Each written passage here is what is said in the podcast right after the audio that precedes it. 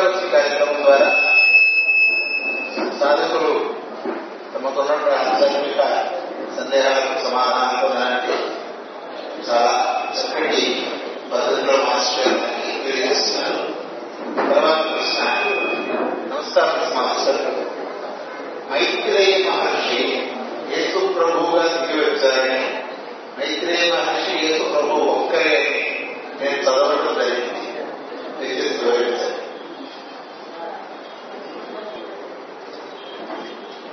యేసు ప్రభు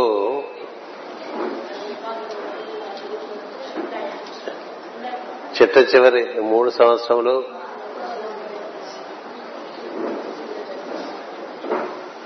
Israel దేశంలో నిర్వర్తించేటువంటి మహాకార్యంలోనే కూడా మైత్రేయ మహర్షి యొక్క సాన్నిధ్యం వలన నిర్వర్తించడం జరుగుతుంది.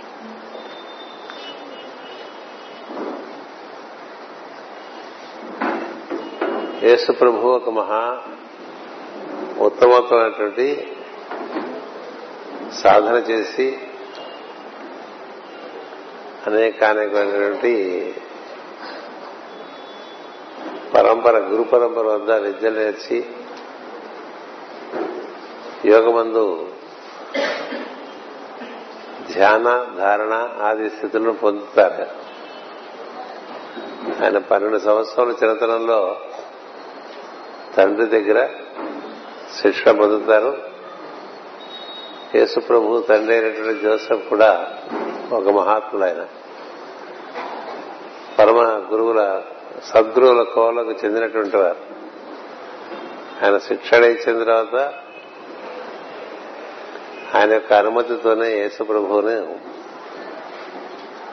నేపాల్ నుంచి మరొక పరమ గురువు వ్యాపార కారణం నిమిత్త కారణం పెట్టుకుని జెరూసలం వచ్చి ఈ యేసును తీసుకెళ్ళి పన్నెండు సంవత్సరాల నుంచి పద్దెనిమిది సంవత్సరాల వరకు భారతదేశంలో ఉండేటువంటి అప్పటి విశ్వవిద్యాలయాల్లో విద్య బాగా అభ్యసింపజేస్తారు.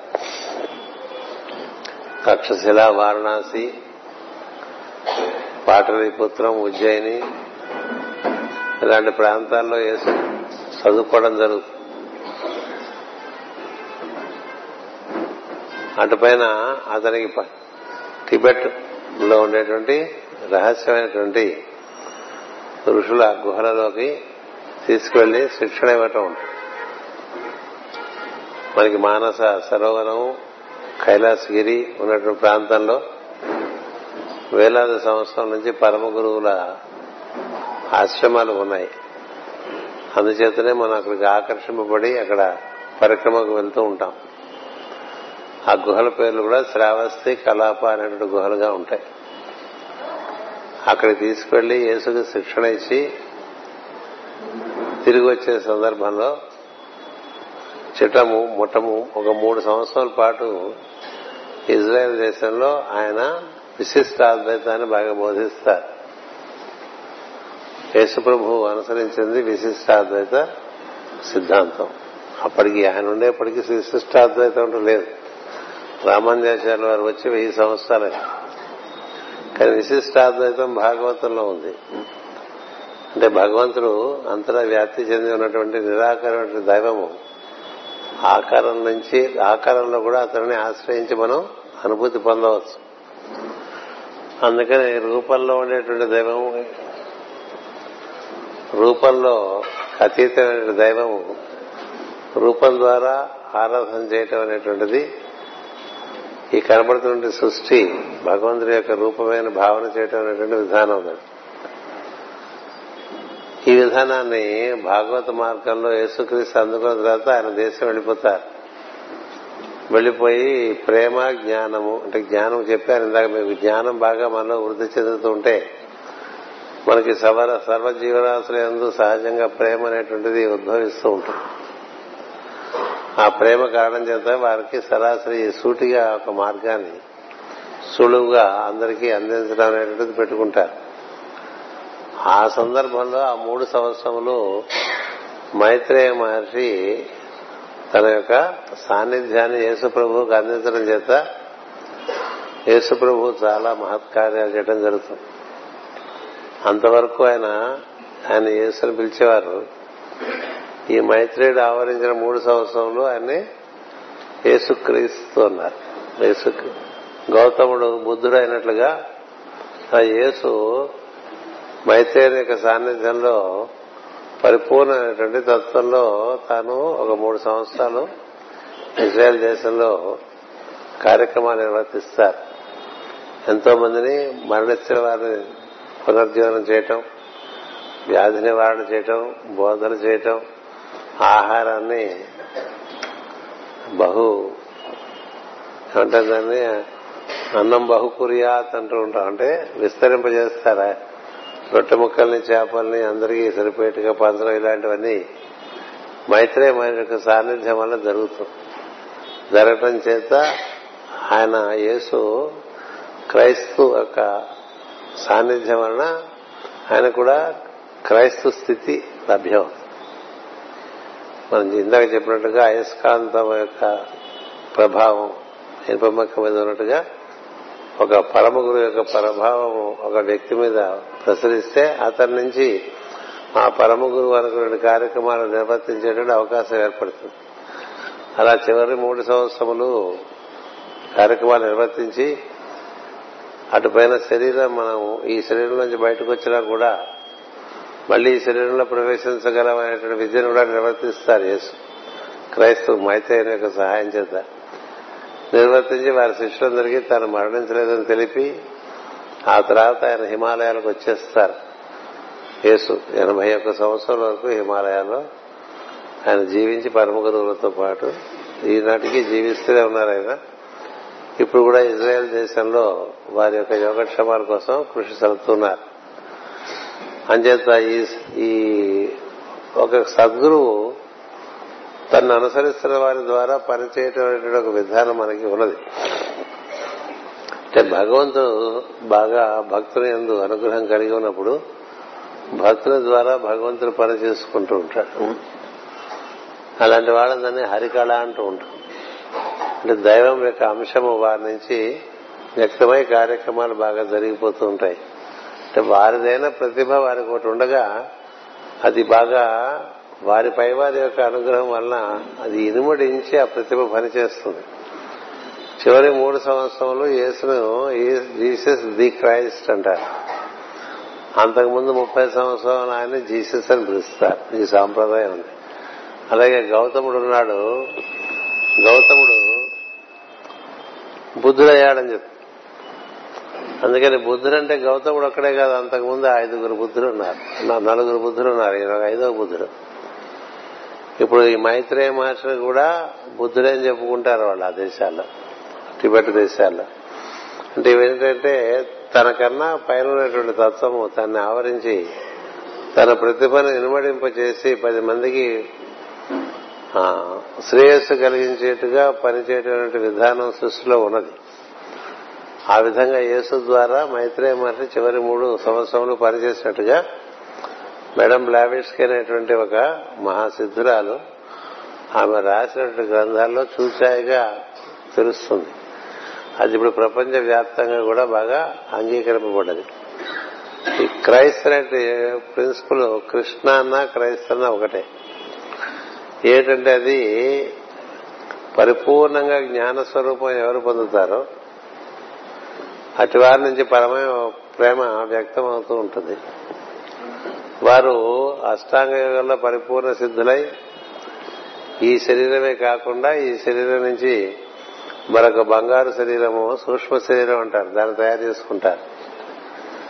అటు పైన కారణ కారణ శరీరం అని ఇంకొక వజ్ర శరీరం అని ఇంకొక బాగా వెలుగుతో కూడా శరీరం తయారు చేసుకుంటారు.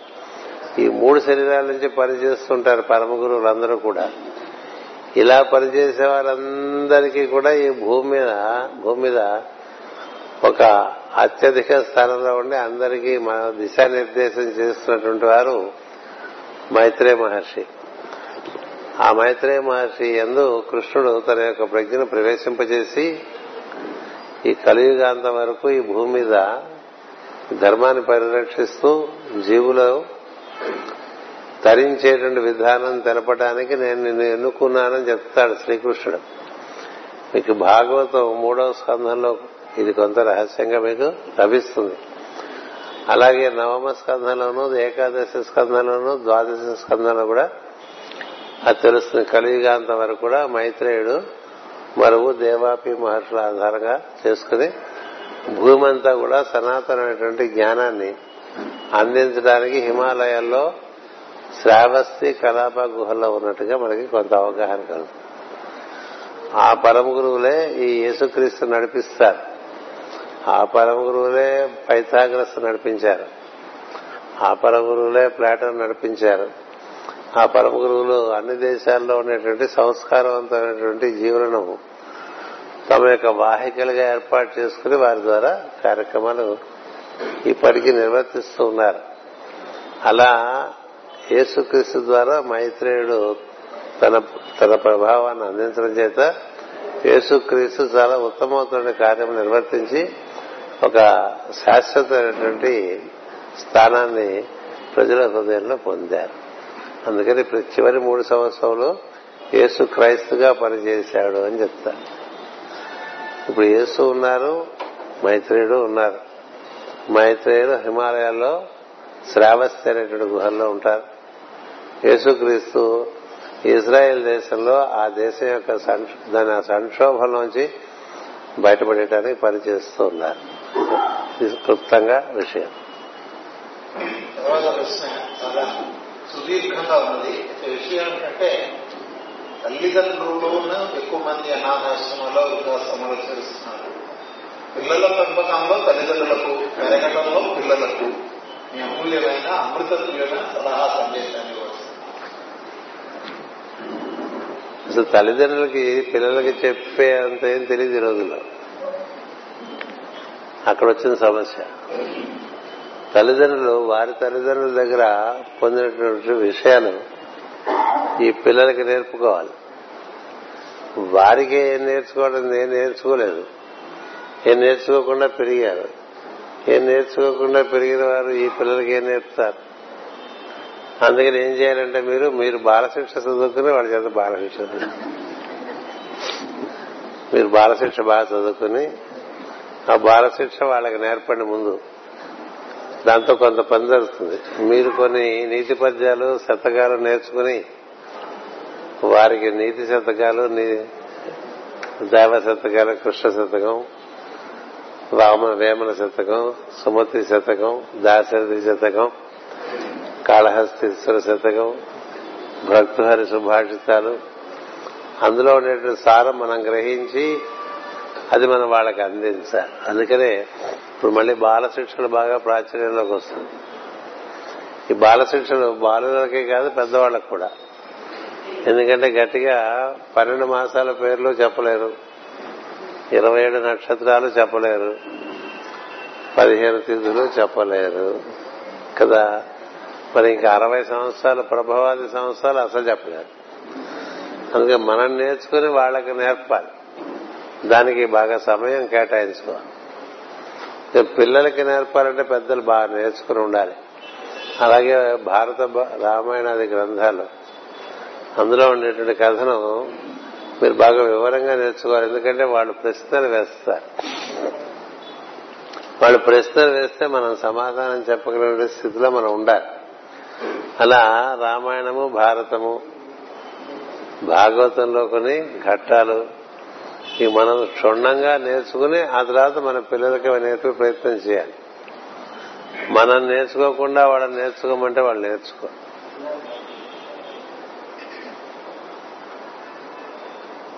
మనం నేర్చుకోకుండా వాళ్ళని నేర్చుకోమంటే వాళ్ళు నేర్చుకోరు. అది ఎలాగంటే ఒక పని చేతకాని వాడు ఇంకోటికి పని చెప్తే వాడికి పని రాదు. ఎందుకంటే వీళ్ళు ఆ ప్రభావం లేదు కాబట్టి వాళ్ళకి అది ప్రవహించదు. అని చెప్తే మనకు ఒక చిన్న కథ చెప్తారు. ఒక ఆయన ఒక కుక్కకి మాటలు నేర్పేట. ఈయన మంచి మాటగారి.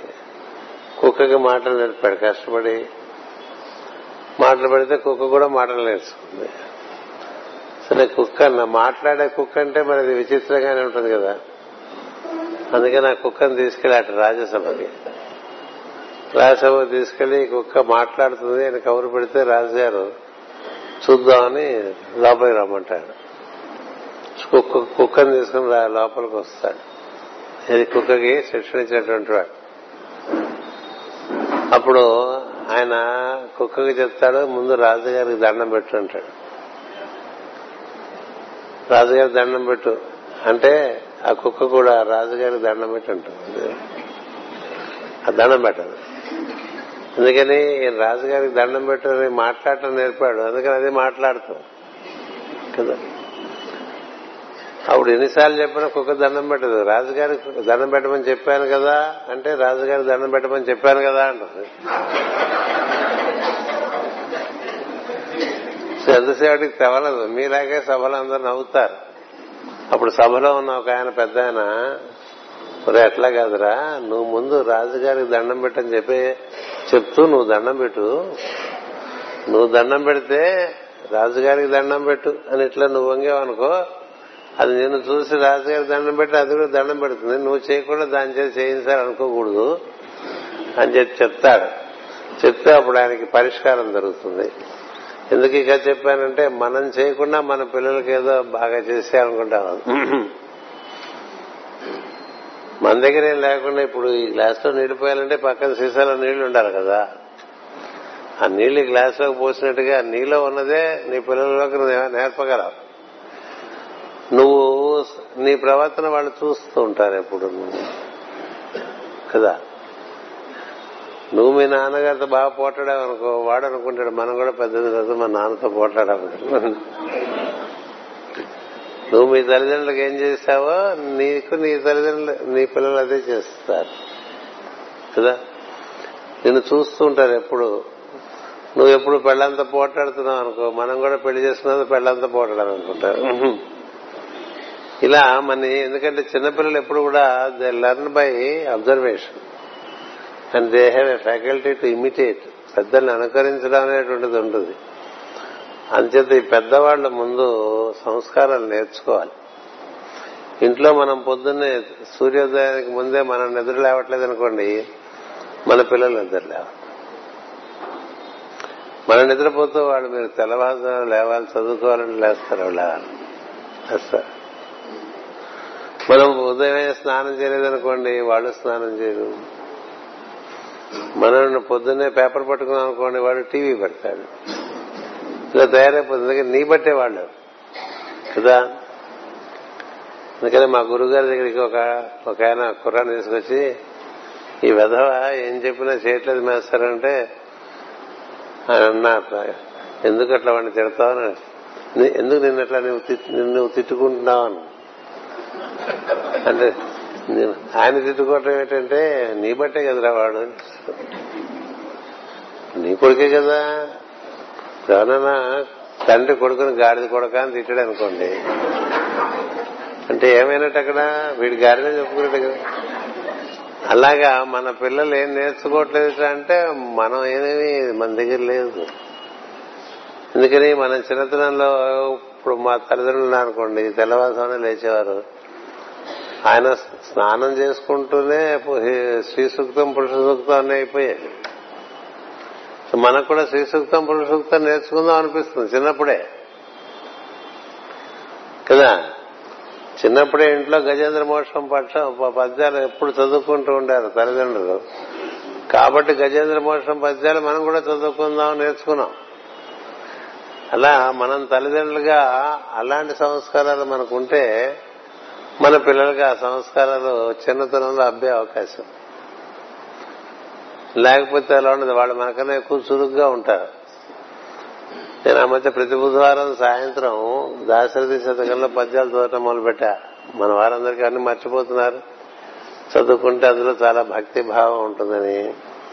మన బుధవారం దాశరథి శతకాల పద్యాలు చదవకపోతే మా మనవాడు అడిగాడు నన్ను ఏ ఎందుకు చదవలేదు దాశరథి శతకం పద్యాలని? ఎందుకని వాళ్ళకి అలవాటైంది దాశరథి శతకం పద్యాలు వింటాం. ఇవాళ కుదరలేదంటే ఎందుకు కుదరలేదు అడిగాడు. అట్లా ఉంటారు వాళ్ళు చురుగ్గా ఉంటారు. అందుచేత మనం మంచి విషయాలు ఎంత చురుగ్గా గమనిస్తారో పిచ్చి విషయాలు కూడా అంత చురుగ్గా వాళ్ళు గమనిస్తారు. అది కారణం చేత మనం మనకి సమయం ఉండాలి మనం నేర్చుకోవాలి మనం నేర్చుకుని వాళ్ళకి నేర్పాలి. మనం నేర్చుకునే సమయం మనకి లేదు. ఒకటి మనకి కుటుంబ పోషణలోనే తలకిందులైపోతూ ఉంటాం. అందుకని పూర్వకాలం ఇంట్లో పిల్లల్ని మన పెద్దలు చూసుకుంటూ ఉండేవాడు ఇంట్లో పిల్లల్ని అంటే అమ్మమ్మ మా అమ్మ మంచంలో పడుకుని తాతయ్య మంచంలో పడుకుని వాళ్ళన్నీ నేర్పిస్తూ ఉండేవాడు ఆదివారము సోమవారము అనుకుంటూ మొదలుపెట్టి అశ్విని భరణి కృత్తిక రోహిణి ఇట్లా చెప్పేశారనుకోండి ఇరవై నక్షత్రాలు చిన్నప్పుడే వచ్చేస్తాయి తిథులు వచ్చేస్తాయి అన్ని నేర్పిస్తారు. అట్లా అట్లా నీతి కథలన్నీ చెప్పేస్తారు. మేము మా అమ్మగారు పడుకుంటే మేమంతా వరుసగా పడుకుంటే ఆవిడ భాగవతంలో కథలన్నీ చెప్పేస్తుంటారు. నిద్రపోయే ముందు. మనకి టూకీగా కొంత అవగాహన వచ్చేస్తుంది. ఇప్పుడు ఏదో బాగా చదువుకున్న సాఫ్ట్వేర్ ఇంజనీర్లు ఎంబీఏలు కూడా వాళ్ళకి రామాయణం తెలియదు భారతం తెలియదు.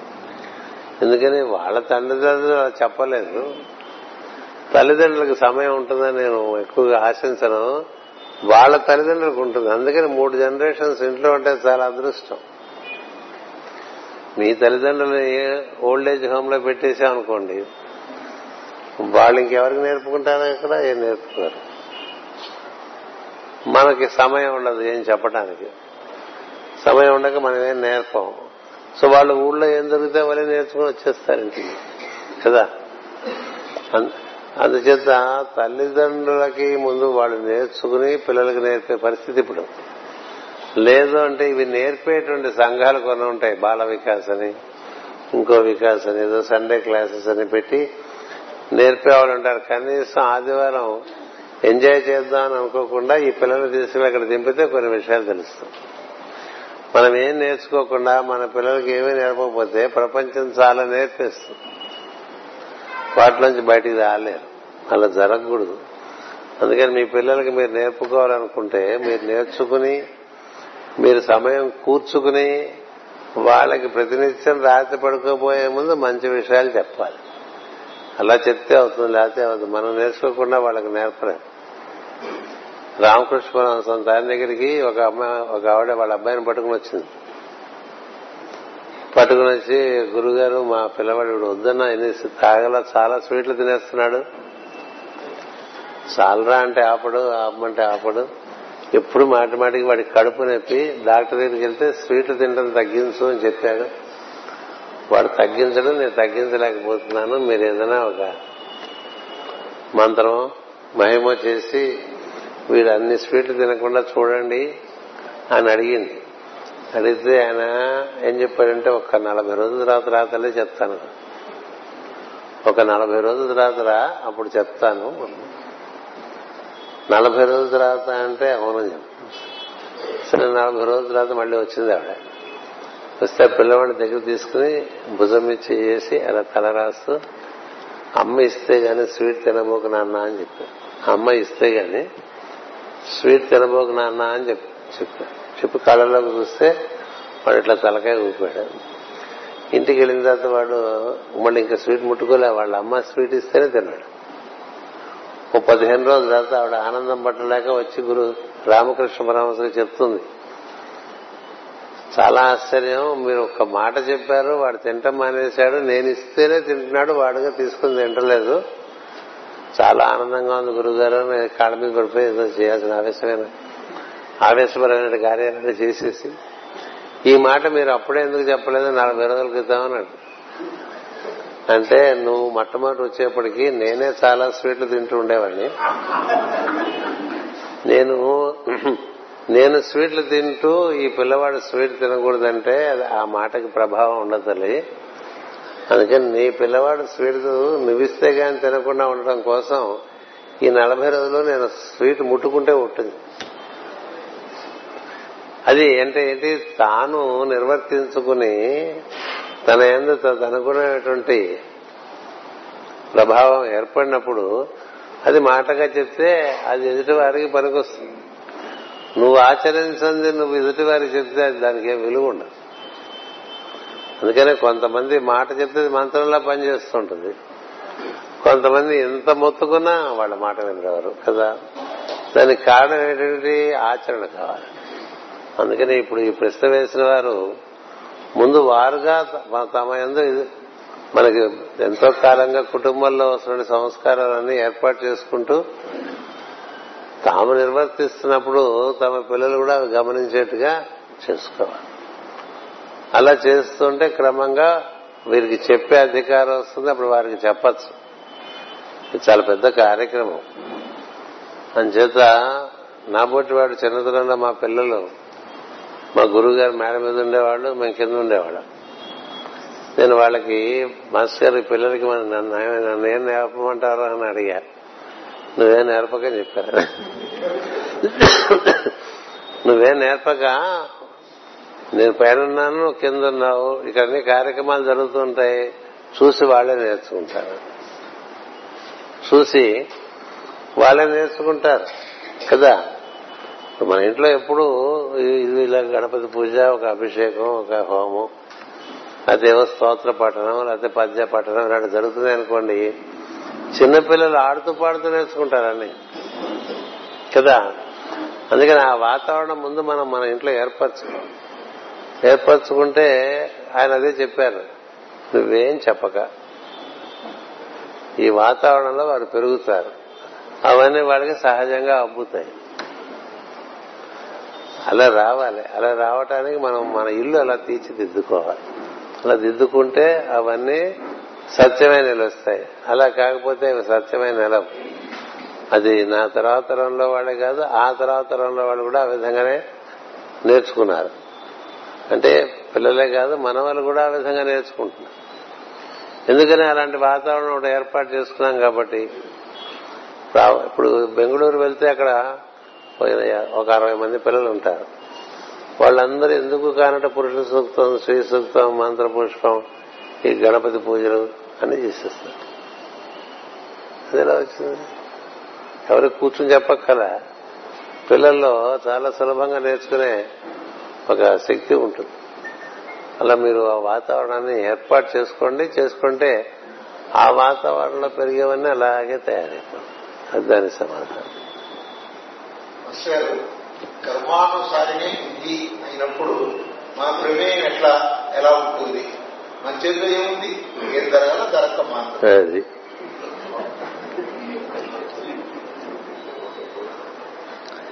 బుద్ధి కర్మానుసారణమైనటువంటిది సర్వసామాన్యంగా జరిగేది. అంటే నీ కర్మ బలంగా ఉండటం చేత నీ బుద్ధికి బలహీనంగా ఉండటం చేత నీ వాసనను అనుసరించి అది వెళ్ళిపోతూ ఉంటుంది కానీ అది అలా వెళ్ళక్కర్లా బుద్ధికి. ఎందుకంటే బుద్ధి స్వతంత్రంగా ఆలోచిస్తుంది. స్వతంత్రంగా ఆలోచిస్తుంది. ఇప్పుడు మీ అందరికీ కొంత బొరుగులు పెట్టారు. ఓ మిరపకాయ బజ్జి కూడా పెట్టారు అంత కదా. అది తినాలా వద్దా నిర్ణయం? తినాలా వద్దా అన్న నిర్ణయం? ఎంత తినాలనే నిర్ణయం బుద్ధి చేస్తుంది కదా. మనకి ఆ బొరుగులు అంటే చాలా ఇష్టం అనుకోండి. ఆ మిరపకాయ బజ్జి అంటే చాలా ఇష్టం అనుకోండి. అప్పుడు మనం ఏం చేస్తామంటే నీకు ఇదివరకు తిన్న ఒక వాసన చేత అది మితి దాటి తినేస్తాం. ఇది మితి దాటి తినేయటం నీకుండేటువంటి అభ్యాసం చేత చేస్తావు నీకుండే విచక్షణను వాడితే ఇది ఎక్కువ తింటే మన కడుపునే పోస్తుంది ఒకటి. అంతే కదా మళ్ళీ రాత్రి భోజనం పెడతారు. అది కూడా మనసులో పెట్టుకుని ఇప్పుడు తినాలి కదా? పూర్వకాలంలో విస్తరలో వడ్డించేప్పుడు అన్ని ముందు కొద్ది కొద్ది కొద్దిగా వేసేవాళ్ళు. అంటే ఇవన్నీ ఉన్నాయి సుమా అని చెప్పడానికి. అలా కాకుండా ఒక్కొక్కటే వేస్తే ఎన్ని ఉన్నాయో మనకు తెలియదు కదా. ముందు మన ముందు మనం కొన్ని తినేసిన తర్వాత ఇష్టమైన విషయం వచ్చిందనుకోండి ఇప్పుడు నాలుగు ఐటమ్స్ తిన తర్వాత బొబ్బట్టు పట్టుకొస్తే ఎలా కాదంటావు? కాదలేదు కదా. బొబ్బట్టు కూడా తినేస్తే ఎక్కువైపోతుంది కదా. ఇది ఒక మనిషికి ఇచ్చాడు భగవంతుడు. విచక్షణ అనేటువంటి. సో నీ విచక్షణ వాడటానికి నువ్వు కాస్త ఒక మూడు ఊపిర్లు ఆగితే విచక్షణ పనిచేస్తుందని చెప్పాడు పరమ గురువు ఒక మూడు ఊపిర్లు. అంటే మూడు సార్లు గాలి పీల్చి వదలటం. మూడు శ్వాసలు. ఒక పదార్థం అక్కడ ఉంటే ఒక మూడు శ్వాసలు పీల్చుకుంటే టైం ఇస్తుంది ఏది? మనసు దూకకుండా దాని మీదకి బుద్ధికి సమయం ఇస్తుంది. బుద్ధితో ఆలోచించి మనం పనిచేసామనుకోండి కర్మను అనుసరించి నడవక్కల కర్మను అనుసరించి నడవక్కల ఎప్పుడు కూడా ఏదైనా ఒక విషయం మన ముందుకు వచ్చినప్పుడు అది మనం దాని మించి విన విని- మన పద్యం ఉంది కదా. వినదగుని ఎవరు చెప్పినా వినినంతనే వేగపడక వివరింపదగును. కదా? అలాగే ఓ సన్నివేశం వచ్చినప్పుడు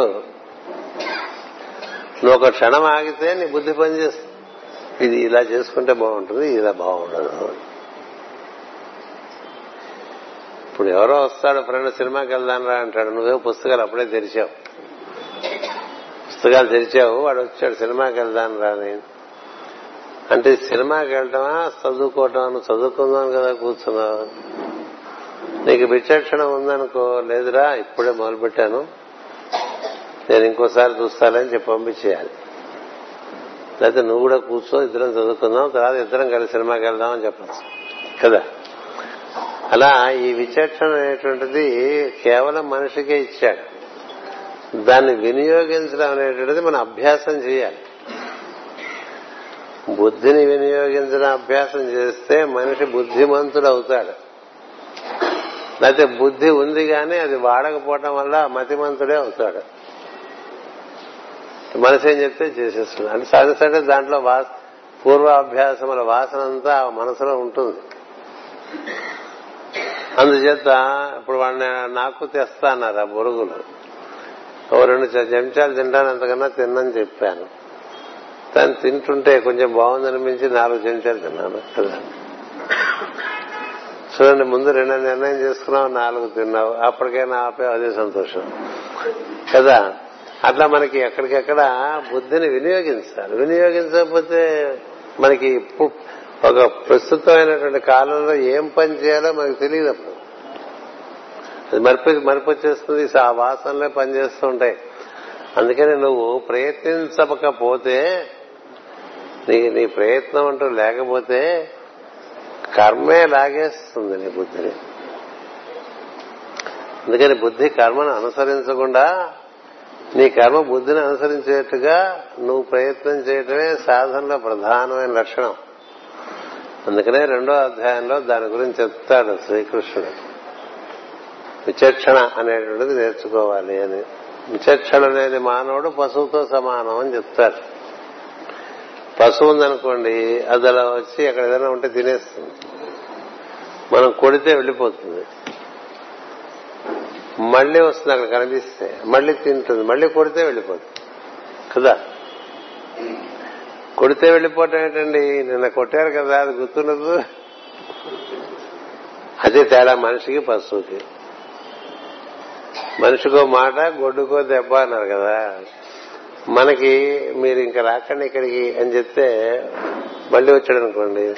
మీకు చెప్పాం కదా మీకు సిగ్గు లేదా? మీరు ఎందుకు ఇక్కడికి వస్తారంటే ఇంక వాడు రాడు కదా? ఎందుకని? విచక్షణ వాడతాడు ఇక్కడ మనం వెళ్ళకూడదు ఇక్కడ మనం వెళ్ళొచ్చు ఇట్లా. ఎందుకు చెప్తున్నానంటే విచక్షణ వాడకపోతే ఆ వాక్యం సత్యం. విచక్షణ వాడితే బుద్ధిని అనుసరిస్తుంది కర్మ అప్పుడు మన జీవన యానం అంతా మారిపోతుంది. జీవనయానం అంతా చక్కగా మారిపోతుంది అది ఎప్పటికప్పుడు బుద్ధికి సమర్పించి సన్నివేశాన్ని బుద్ధి చెప్పేది వినాలి. బుద్ధి ఏం చెప్తుందంటే ఇది సౌకర్యం ఇది అసౌకర్యం అట్లా జడ్జి చేయదు మనసు అట్లా జడ్జి చేస్తుంది. సౌకర్యమా అసౌకర్యమా ఇది లాభమా నష్టమా ఇది మనకి జయమా అపజయమా అట్లా చూసేది మనసు. బుద్ధి అది చూడదు. ఇది మన కర్తవ్యమా కాదా? కర్తవ్యమా కాదా? కర్తవ్యం వెంట వెళుతున్నటువంటి వాడికి క్రమంగా వాడికి నూతనమైనటువంటి విధాన మార్గం ఏర్పడుతుంది. కర్తవ్యాన్ని అనుసరించుకుంటే రాముడిలాగా అయిపోవచ్చు ధర్మరాజులాగా అయిపోవచ్చు. ఆ కథలు అందుకే ఇచ్చారు. ధర్మరాజు కర్తవ్యమే ప్రధానంగా జీవించాడు. భీమార్జునులకి గర్వభంగాలు ఉన్నాయి పరాజయాలు ఉన్నాయి తప్ప ధర్మరాజుకు లేవు.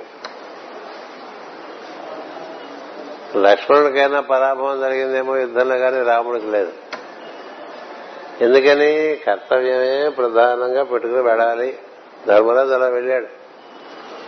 అంటే యుధిష్ఠుడు అంటూ ఉంటాం. అసలు పేరు యుధిష్ఠుడే తెలుగు వాళ్ళు ధర్మరాజు ధర్మరాజు అంటూ ఉంటారు.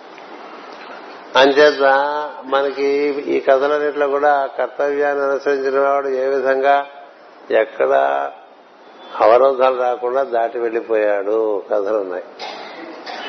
కర్తవ్యం కాక సౌకర్య సౌకర్యాలు లాభ నష్టాలు జయాపజయాలు చూసుకున్న వాళ్ళు ఏమైపోయారు? ఆ కథలు ఉన్నాయి. అంచేత బుద్ధి మనకేం చెప్తుందంటే నీ కర్తవ్యం ఏమిటో చెప్తుంది. అదే రెండో అధ్యాయంలో చెప్తారు భగవద్గీతలో. నువ్వు నీ బుద్ధి ఎందు నిలిస్తే నువ్వు చేయవలసిందే నీకు తెలుస్తుంది లేకపోతే నీకు చేయదలసిందే చేయవలసింది అనుకుంటూ ఉంటావు. ఫస్ట్ డే ఫస్ట్ షో సినిమాకి వెళ్ళిపోవాలని ఉంటుందండి చాలా మందికి కుర్రాళ్ళకి. ఏం సందీప్? అది ఐదు వందల రూపాయలైన టికెట్ వెయ్యి రూపాయల టికెట్ అయినా అది గొప్ప. ఏమి ఫస్ట్ డే ఐదు వందలు ఖర్చు పెట్టి చూడకపోతే టెన్త్ చూస్తే పది రూపాయలకి వస్తుంది టికెట్. ఆ మాత్రం ఆగచ్చు కదా.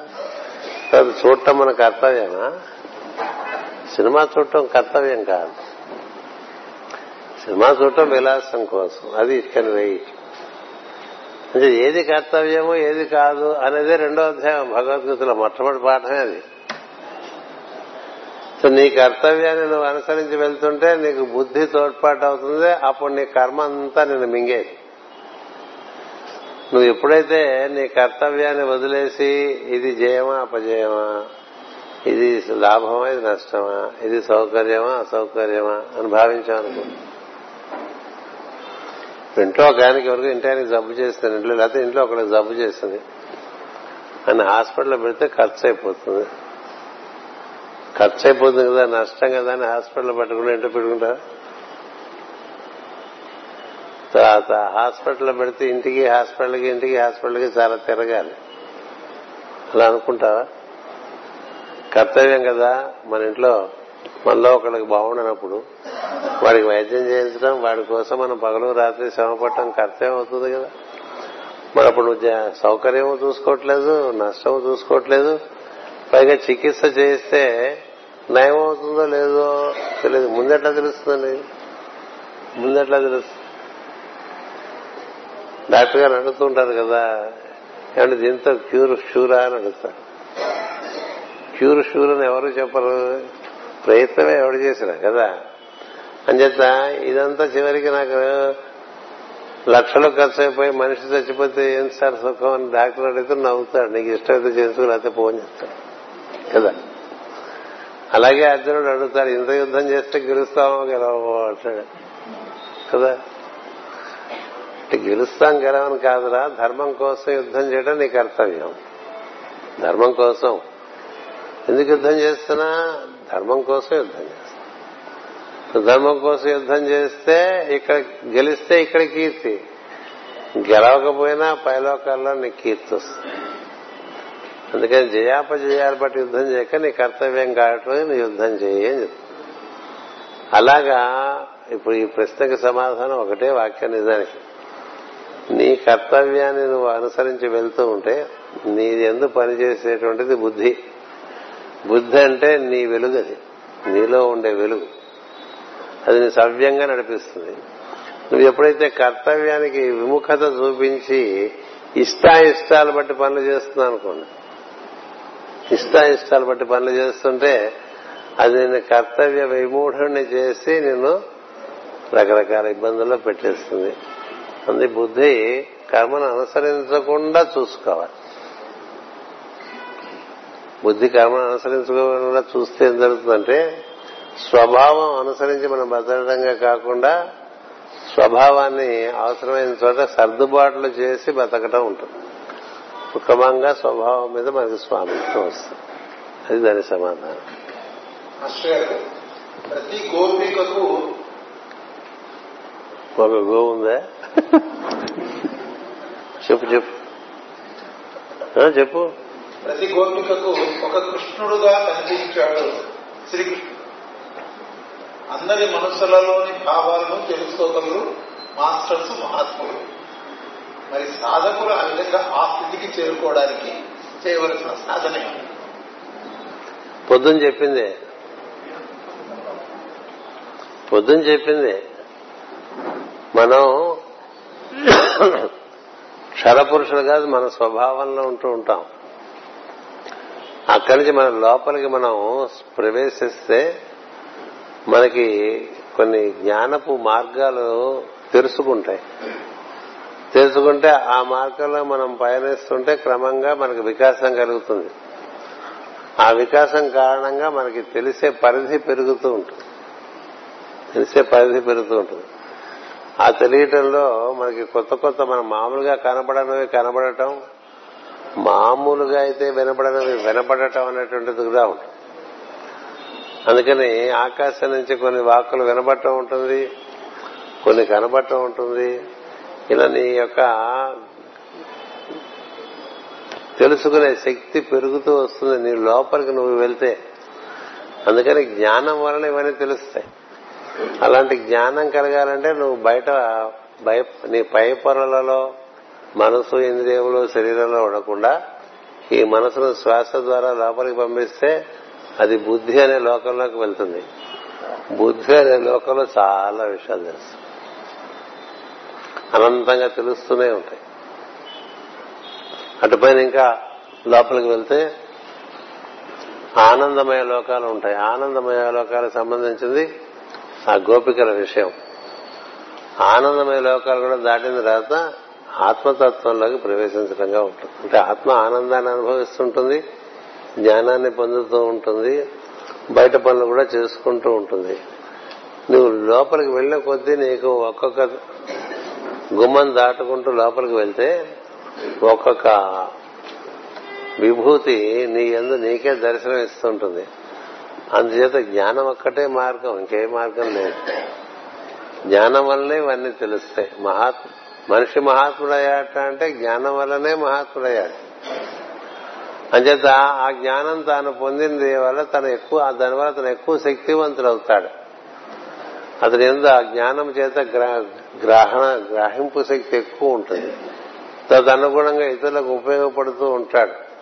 తను అలా పెరుగుతూ పెరుగుతూ పెరుగుతూ పెరుగుతూ ఋషులు మహర్షులు రాజర్షులు బ్రహ్మర్షులు కూడా అయిపోతారు.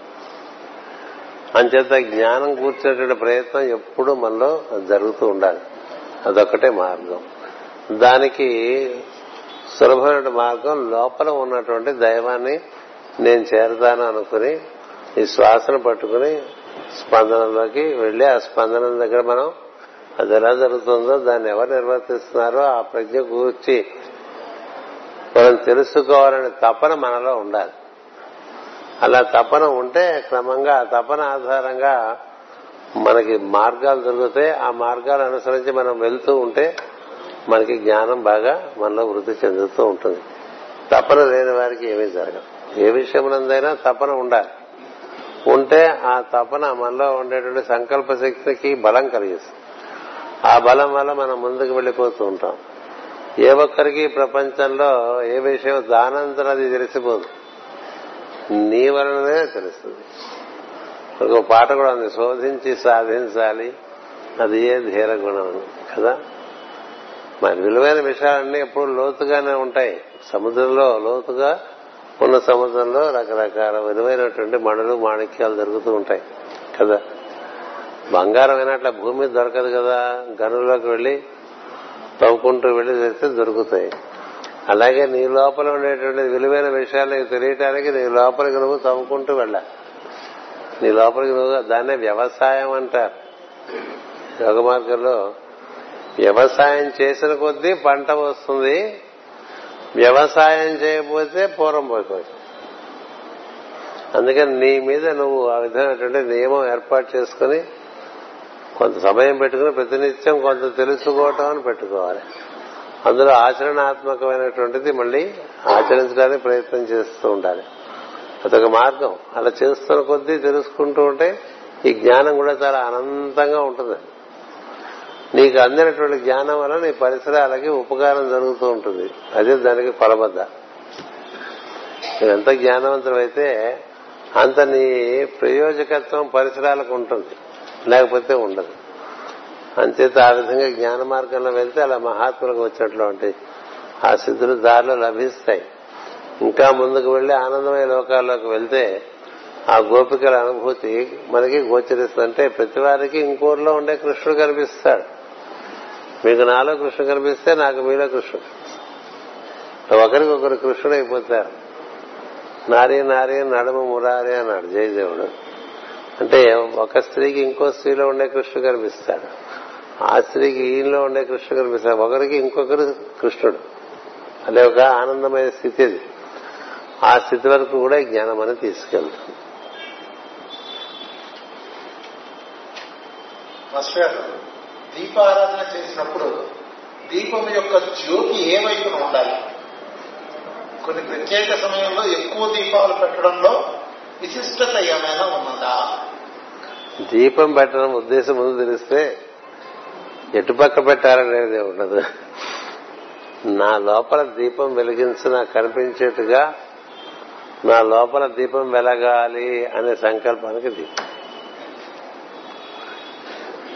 ఆత్మజ్యోతి వెలగటం కోసం దీపజ్యోతి ఒకటి ఏర్పాటు చేసుకోవటం అనేటువంటిది సాంప్రదాయం. ఇక మిగతా అన్ని చిల్లర విషయాలు. చిల్లర విషయాలు. మనకి ఎక్కువ చాలా ప్రచారంలో ఉండేవన్నీ చిల్లర విషయాలే. అందుకని చిల్లర్లోకి వెళ్ళిపోకండి. దేనికి అది ప్రధానంగా ఉద్దేశింపబడదో అది మనం నిర్వర్తించుకోవాలి. ఆత్మజ్యోతి నాకు దర్శనం అవడం కోసం నేను బయట దీపం వెలిగించుకుంటున్నాను. దీపం వెలిగిస్తే ఏం జరుగుతుంది? చుట్టూ ఉండే చీకట్లన్నీ పోతున్నాయి. అలాగే నా లోపల దీపం వెలిగితే నాలో అజ్ఞానం అంతా పోతుంది. కదా? అందుకు దీపం వెలిగించుకోవాలి. చాలా మంది చెప్తూ ఉంటారు తూర్పు తిరిగే ప్రార్థన చేయాలి ఉత్తరం తిరిగే ప్రార్థన చేయాలి. దక్షిణం తిరిగి ప్రార్థన చేయకూడదు అంటారు కదా? దిక్కులకి ఏవో కొన్ని చెప్తారు. నువ్వు ఏ దిక్కున దైవమును ఏ దిక్కు తిరిగైనా సరే దైవాన్ని ప్రార్థన చేస్తే ఆ దిక్కు దివ్య దిక్కే మనం పెట్టుకున్న కొద్దీ మనకు ఆంక్షలు ఎక్కువైపోతూ ఉంటాయి పెట్టుకోకపోతే నిజానికి అవన్నీ ఎంచేదంటే అన్ని దిక్కులోనూ దైవం ఉన్నాడు. ఏ దిక్కులో లేడు? ఏ దిక్కులో దైవం లేడు? నానుడిగా కొన్ని వచ్చేస్తూ ఉంటాయి. అందుచేత మనం వాటికి వాటికి మన్ని మనం పరిమితులను చేసుకుంటూ ఉంటాం. దీపం పెట్టేప్పుడు నా లోపల ఉండేటువంటి అజ్ఞానం పోవాలి జ్ఞానం పెరగాలి. నా యొక్క వెలుగు నాకు దర్శనం అవ్వాలి. ఎందుకంటే ఆత్మగా మనకందరికీ కూడా మనదైనటువంటి స్వయం ప్రకాశం ఉన్నది. ఆ జ్యోతి దర్శనం అవడం కోసం నేను దీపాన్ని వెలిగిస్తున్నాను అనుకోవాలి. దేవుడి కోసం దీపం కల. ఆయన ఎప్పుడు వెలుగుతూనే ఉంటాడు. వెలుగుతున్న వాడి దగ్గరికి వెలుగెందుకు? వినాయకుడి దగ్గర దీపం పెట్టాల ఉద్దేశం ఏంటంటే నీ దగ్గర బుద్ధి సిద్ధి. నాకు కూడా కలిగించిన ఆయన అని కోరటానికి దీపం. ఆ దీపం ఆయన చూడాలా మన చూడాలా అటు చూడాలి అవన్నీ పక్కన పెట్టాలి. ఉద్దేశం కరెక్ట్గా పెట్టుకోండి చాలు.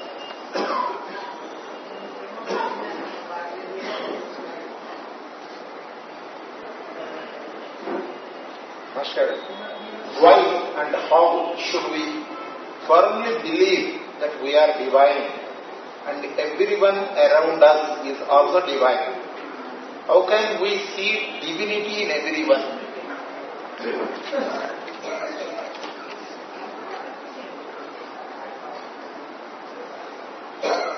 Why and how should we firmly believe?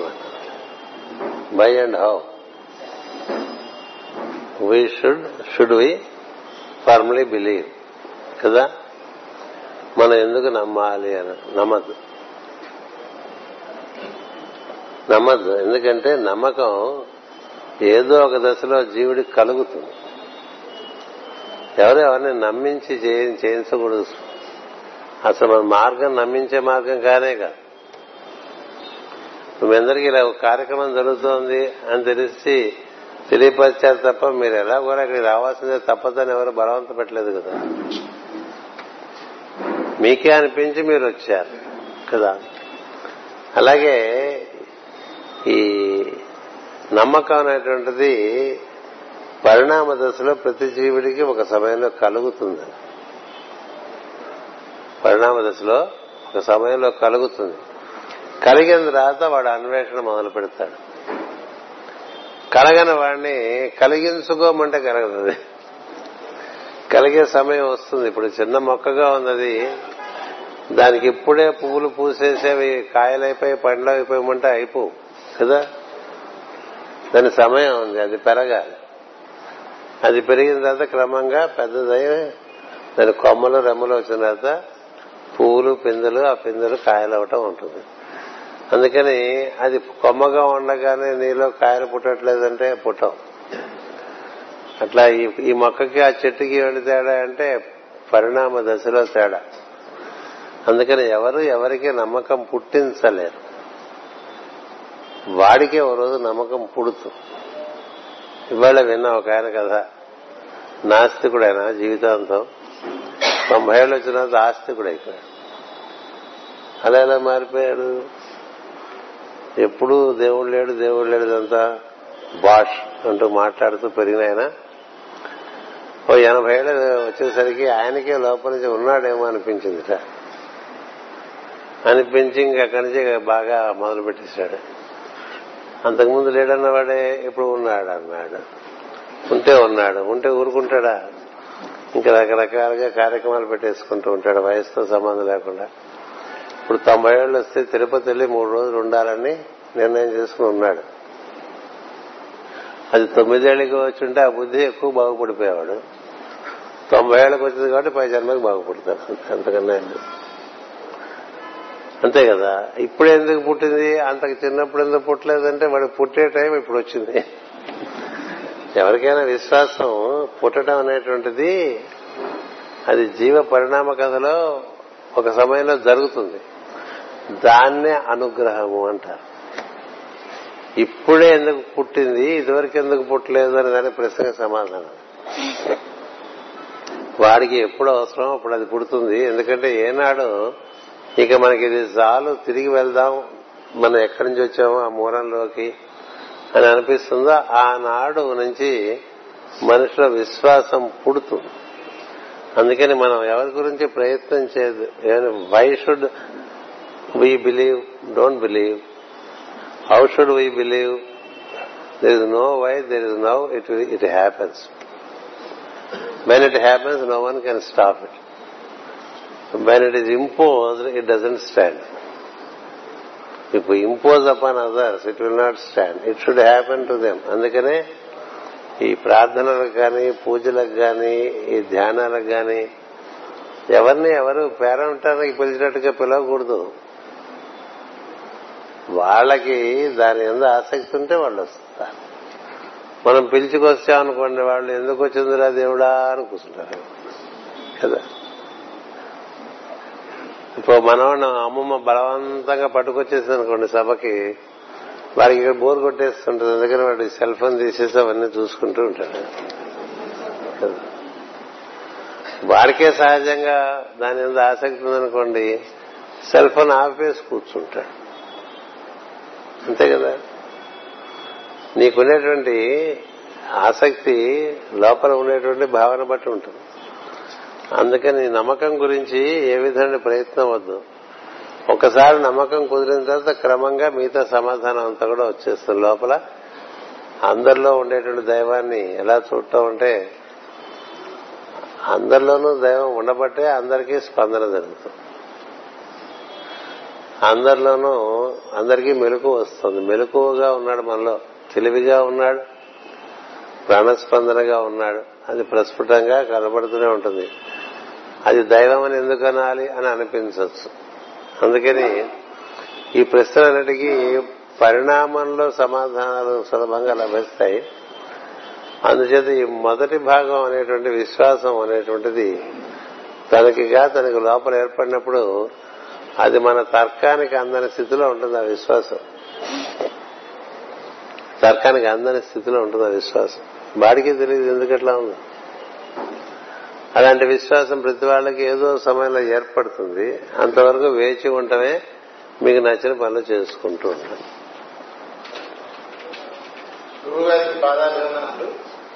మనలో ఉన్న నేను అనే భావాన్ని తొలగించడానికి మార్గాన్ని కలపండి నేననే అహంకారం అనే ఉద్దేశం ఏంటుంది అక్కడ. నేనే తొలగించేస్తే ఏమీ లేదు. నేననే అహంకారం పోవడానికి ఒక్కటే మార్గం ఉందండి. అతడే నేను అని బాగా గుర్తు తెచ్చుకోవటమే మార్గం. సృష్టి చేసినటువంటి బ్రహ్మదేవుడు కూడా నేననే అహంకారం ఉంది. ఆ అహంకారం వచ్చినప్పుడల్లా ఆయన నుంచి కొన్ని పొరపాట్లు జరిగిపోయినాయి. అసలు మనం ఉండటానికి కారణమైనటువంటి తత్వం ఒకటి ఉన్న దాంతో ఉన్నది. దాంతో మనం అనుసంధానం చెందినప్పుడు ఈ నేను తగ్గుతూ ఉంటుంది. ఈ నేను ఆ నేనులో ఇమిడిపోయి ఉంటుంది. ఇమిడిపోయి ఉంటుంది. పెద్ద వెలుగులో చిన్న వెలుగు ఇమిడిపోయినట్టు ఇప్పుడు మామూలుగా ఇక్కడ ఏ దీపాలు లేవనుకోండి ఇక్కడ ఈ నూనె దీపమే చాలా పెద్ద వెలుగుగా కనిపిస్తుంది. ఇంతకన్నా పెద్ద దీపం వస్తే అది ఇందులో ఈ వెలుగులో దాని వెలుగు కలిసిపోతుంది. కదా? అలా మనకి మూలమైనటువంటి వెలుగులో మనం ప్రవేశిస్తున్న కొద్దీ మనలో నేనైనటువంటి అహంకారం తగ్గిపోతూ వస్తుంది. అది ధ్యాన విధానం. అంటే అతడే నేనుగా ఉన్నాను నేను వేరుగా లేను. వేరుగా ఉండలేను కూడా. సముద్రమే అలాగా ఉంది. సముద్రం లేకుండా అలా లేదు. అంచేత దైవమే నేనుగా ఉన్నాను. దైవమే జీవుడుగా ఉన్నాడు. పెద్ద నేనే చిన్న నేనుగా ఉంది. అందుకనే మా గురుగారు మాట చెప్పేవారు. అందరం ఒక తానులో ముక్కలమే అనేవారు. తాను ఒక తానులో ఎన్నో చాలా పెద్ద బట్ట ఉంటుంది. ముక్కలు ముక్కలు ముక్కలు ముక్కలుగా కత్తిరించేస్తే ఆ తాను గుడ్డలేగా నేను? కదా?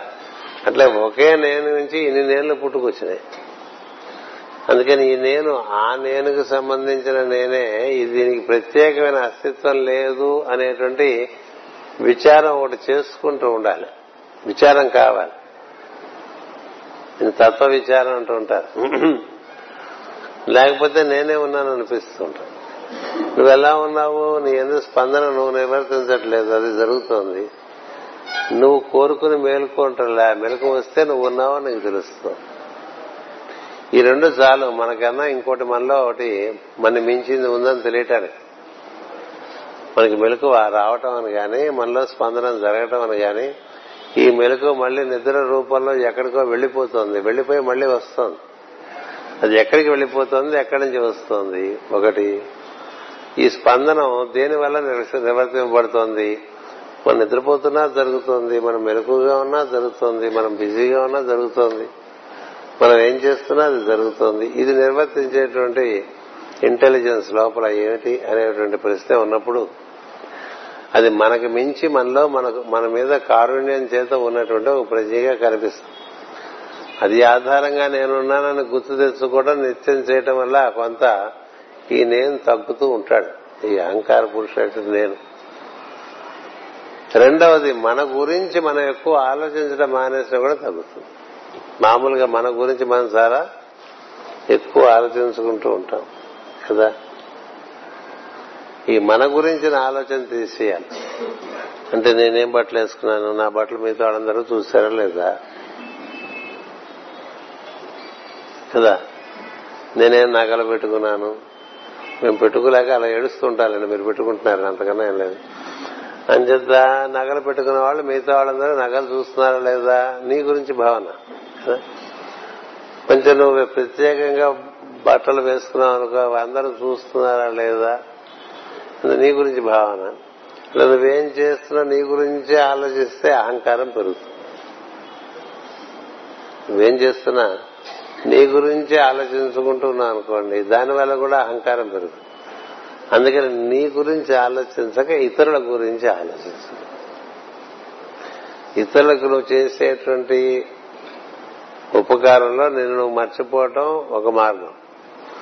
ఖాళీ సమయంలో నేనే ఉన్నాను అనుకోకుండా అతడే నేనుగా ఉన్నాను అనుకోవటం ఒక మార్గం.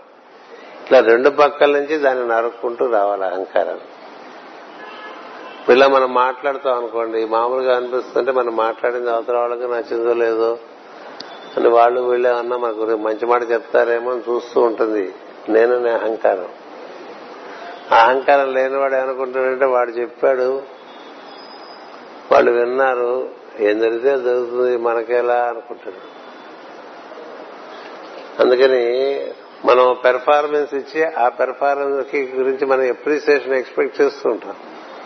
ఎందువల్ల మన గురించిన భావన ఉండటం చేత. భగవద్గీతలో తొమ్మిదో అధ్యాయంలో చెప్తారు ఇది.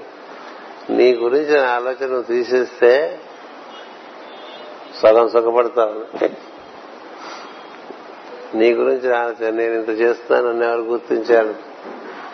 కదా? ఎంతసేపు మన గుర్తించాలని బాధపడుతూ ఉంటాం అది అహంకారం. మనం ఎంతమందిని గుర్తించాం? టైమే లేదు. ఇంకోళ్ళలో ఉండేటువంటి మంచిని గుర్తించే టైం మనకి లేదు. మనలో ఉండే మంచి ఇతరులు గుర్తించలేదు అని బాధపడటం చాలా ఎక్కువగా ఉంటుంది. అది అహంకారం. అందుకని ఇదో మార్గం చెప్తారు ఏమంటే నీ గురించి మర్చిపో నీ గురించి నువ్వు ఆలోచించడం మర్చిపో. ఒకటి. రెండు తీరిక సమయంలో అతడే నేనుగా ఉన్నానని భావన చేయి. ఈ రెండు పద్ధతుల్లో దీన్ని మనం తగు మాత్రంగా దాన్ని ఉంటుంది అది. అసలు లేకుండా పోదు. తన్మయ స్థితిలోనే అది అప్పుడప్పుడు లేకుండా ఉంటుంది. మిగతా సమయాల్లో ఉంటుంది. అహంకారం లేకుండా ఉండదు. కానీ అహంకారం అదుపులో ఉంటుంది అప్పుడు దైవానికి అనుగుణంగా ఉంటుంది. దైవానికి అందుబాటులో ఉంటుంది. దైవ కార్యాలకు ఉన్ముఖంగా ఉంటుంది. అలాగా శివుని ఆజ్ఞ కోసం ఎదురు చూస్తున్నటువంటి నందిలాగా రాముని ఆజ్ఞ కోసం ఎదురు చూస్తున్నటువంటి ఆంజనేయులాగా ఉంటుంది. అందుకనే మనకి పరాకాష్ఠగా చెప్తారు నిరహంకారానికి. హనుమంతుడు అని చెప్తారు. అలాగే నందీశ్వరుని చెప్తారు. వాళ్ళు శివాజ్ఞ నిర్వర్తించడానికే జీవిస్తున్నాం అనుకుంటారు. లేక రామాజ్ఞను జీవి నిర్వర్తించడానికే జీవిస్తున్నాం అనుకుంటారు. తమను గురించినటువంటి భావన తమకు ఉండదు. మనం మన గురించిన భావన ఉండకూడదు అనుకున్న కొద్దీ అది పెరుగుతుంటుంది. కదా? ఏదొద్దనుకుంటే అది పెరుగుతుంటుంది. మన గురించి ఉండకూడదన్న భావన తీసేసి మనకు మూలమైన వాడిని గురించి భావన చేస్తున్న తీరిక సమయాల్లో. తర్వాత మనం పనులు చేసేప్పుడు మనం కాదు ముఖ్యం. ఎవరిని కూర్చి మనం ఈ పనులు చేస్తున్నాం వాళ్ళు ముఖ్యమని గుర్తు. ఈ రెండు ఉంటే అహంకారం. అది ఉండవలసినటువంటి మోతాదులో మాత్రమే ఉంటుంది. లోకా సమస్త అనగా లోకంలో దుర్మార్గులు కూడా సురక్షంగా ఉండమని అర్థం. దుర్మార్గులు సుఖంగా ఉండకూడదని లేదు. దుర్మార్గులు కూడా సన్మార్గంలోకి వస్తే వాళ్ళకి సుఖం వస్తుంది కదా? లోకములన్నీ సుఖంగా ఉండాలంటే అన్ని లోకాల్లోనూ అందరూ బాగుండాలి. బాగుండటానికి శిష్టాచారం ఉండేటువంటి వాళ్ళు కూడా బాగలేని సమయం ఇది కలియుగం కదా? వీళ్ళు బాగుండాలి. ఈ బాగుండని వాళ్ళకు కూడా మంచి ఆలోచనలు వచ్చి వాళ్ళు బాగుపడచ్చుగా. మంచివాడు ఎప్పుడు ఓ చెడ్డవాడు ఎప్పుడు చెడ్డగా ఉండిపోవాలని ఉండకూడదుగా. అలా ఉంటే నీలో ఏమాత్రం మంచిదనం ఉన్నట్టు? నీలో ఏమాత్రం మంచిదనం ఉన్నట్టు ఓ చెడ్డవాడు చెడ్డవాడుగానే ఎప్పుడు ఉండిపోవాలనుకుంటే? వాడు కూడా బాగుపడాలి. అందుకని it is all inclusive all encompassive రాముడు ఎప్పుడు రావణుడు బాగుపడితే బాగుండనుకుంటూ ఉండేవాడు. అట్లాగే యుధిష్ఠుడు ఈ దుర్యోధనుడు బాగుపడితే బాగుండనుకుంటూ ఉండేవాడు. కదా? అంటే దుష్టులు శిష్టులు అయిపోయారనుకోండి అస్సలు సమస్యలు ఉండవండి. దుష్టులు సైతం శిష్యులైపోవాలనుకోవటం ఉదాత్తమైన భావం. అంచేత అన్ని లోకాలు ఎప్పుడు సుఖంగా ఉండాలని కోరుకోవటం నీ యొక్క విశాలమైనటువంటి హృదయాన్ని నీకు ఆవిష్కరిస్తుంది. అంతేగాని చెడ్డవాళ్ళంతా నాశనం అయిపోవాలి మంచి బాగుండాలి అనుకుంటే నువ్వు ఒక సెవెంటీ ఫైవ్ పర్సెంట్ నరికి పారేసినట్టు కదా. ఇప్పుడు నువ్వే మంచివాడివి. అంతమంది అంతమంది బాగుండకూడదు అనుకుంటే నువ్వు మాత్రం మంచివాడివే. కాదు కదా. ఇప్పుడు కలియుగలో పావులా బాగుంటుంది ముప్పావులా బాగుండదండి కదా? సో బాగుండదు కూడా బాగుండాలనుకోవటం అనేటువంటిది ఉదాత్తమైన భావన. బాగుండ బాగా ఉన్నటువంటి వాళ్ళే బాగుండాలి బాగా మంచి బుద్ధి లేని వాళ్ళంతా చెడిపోవాలి అనుకోవటం ఉదాత్తమైన భావన కాదు. అందుకని ఋషులు ఆ విధానం భావన ఇచ్చారు అందరూ బాగుండాలి అనుకోండిరా అది నీకు బాగుంటుంది ముందు. అందరూ బాగుండాలి.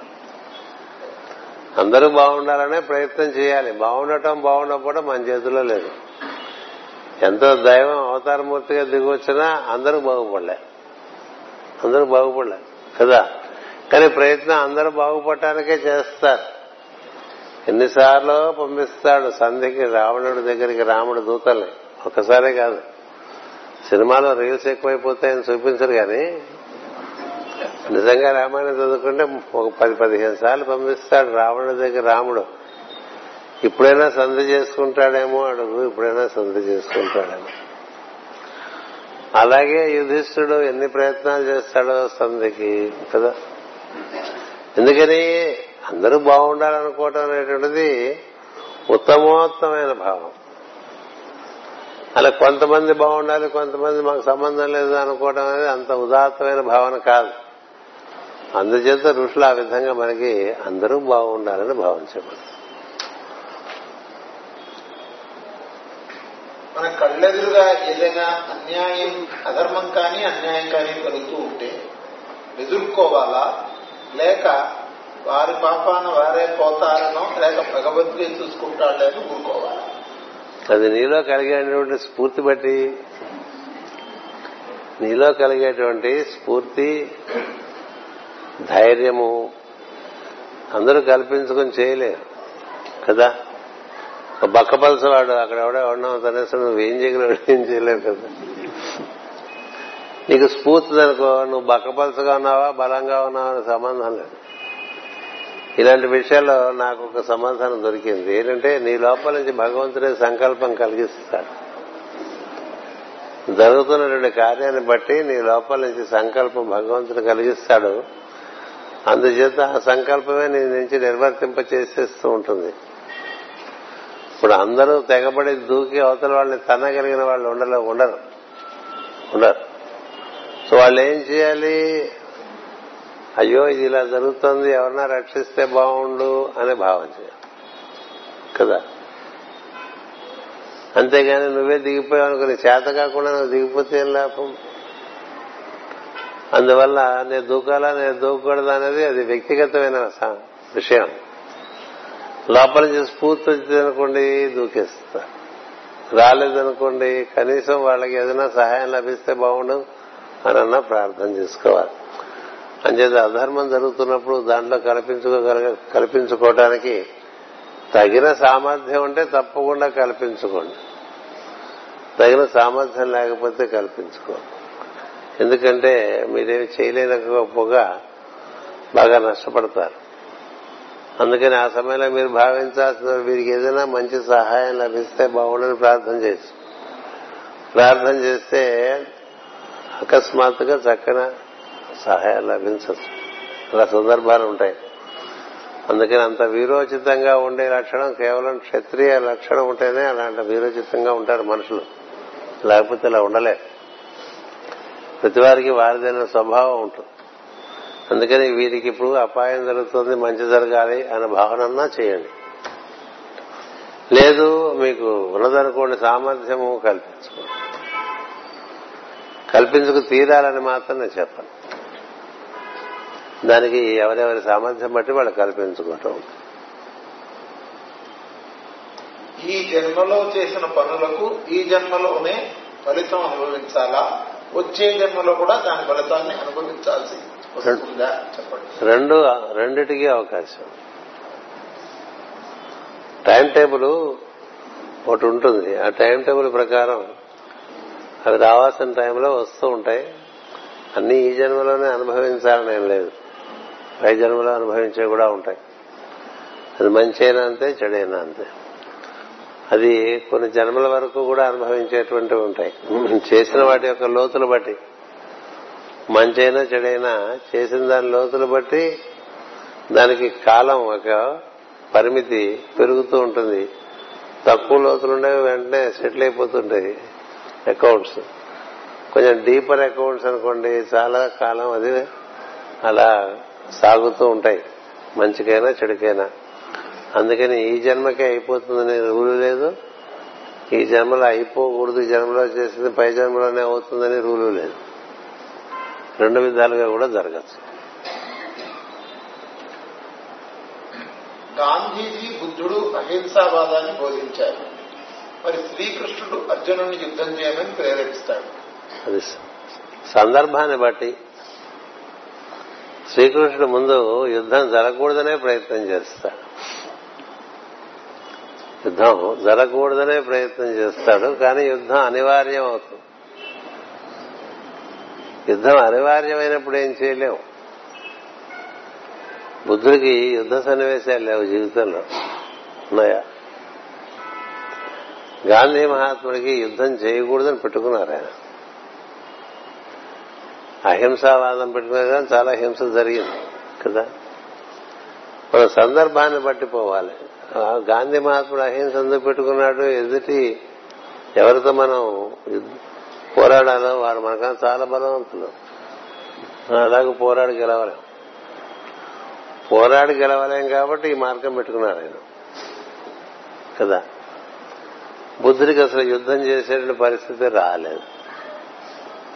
అహింస అంటే ఎదుటి వారిని అని కృష్ణుడికి వచ్చేసేసరికి ఏం జరిగింది కృష్ణ సమయంలోనూ రావణుడి సమయంలో వాళ్ళు అహింసకే చాలా ప్రయత్నం చేశారు. కానీ ఆ ప్రయత్నం విఫలం అయిపోయినప్పుడు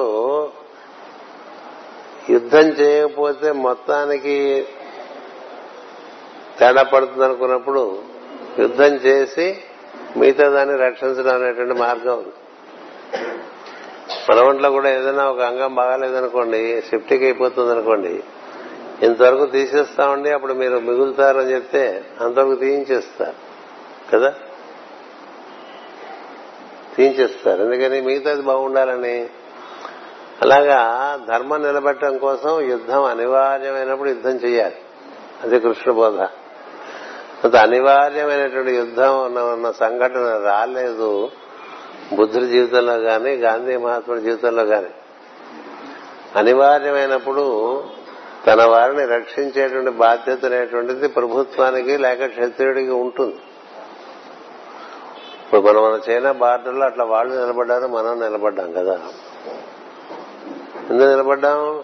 మన మనం రక్షించుకునేటువంటి ధర్మం ఉంది కాబట్టి. అందుకని సందర్భం బట్టి ధర్మాన్ని అర్థం చేసుకోవాలి. అందుకని ఒకే ధర్మం అన్ని చోట్ల వర్తిస్తుంది నేను.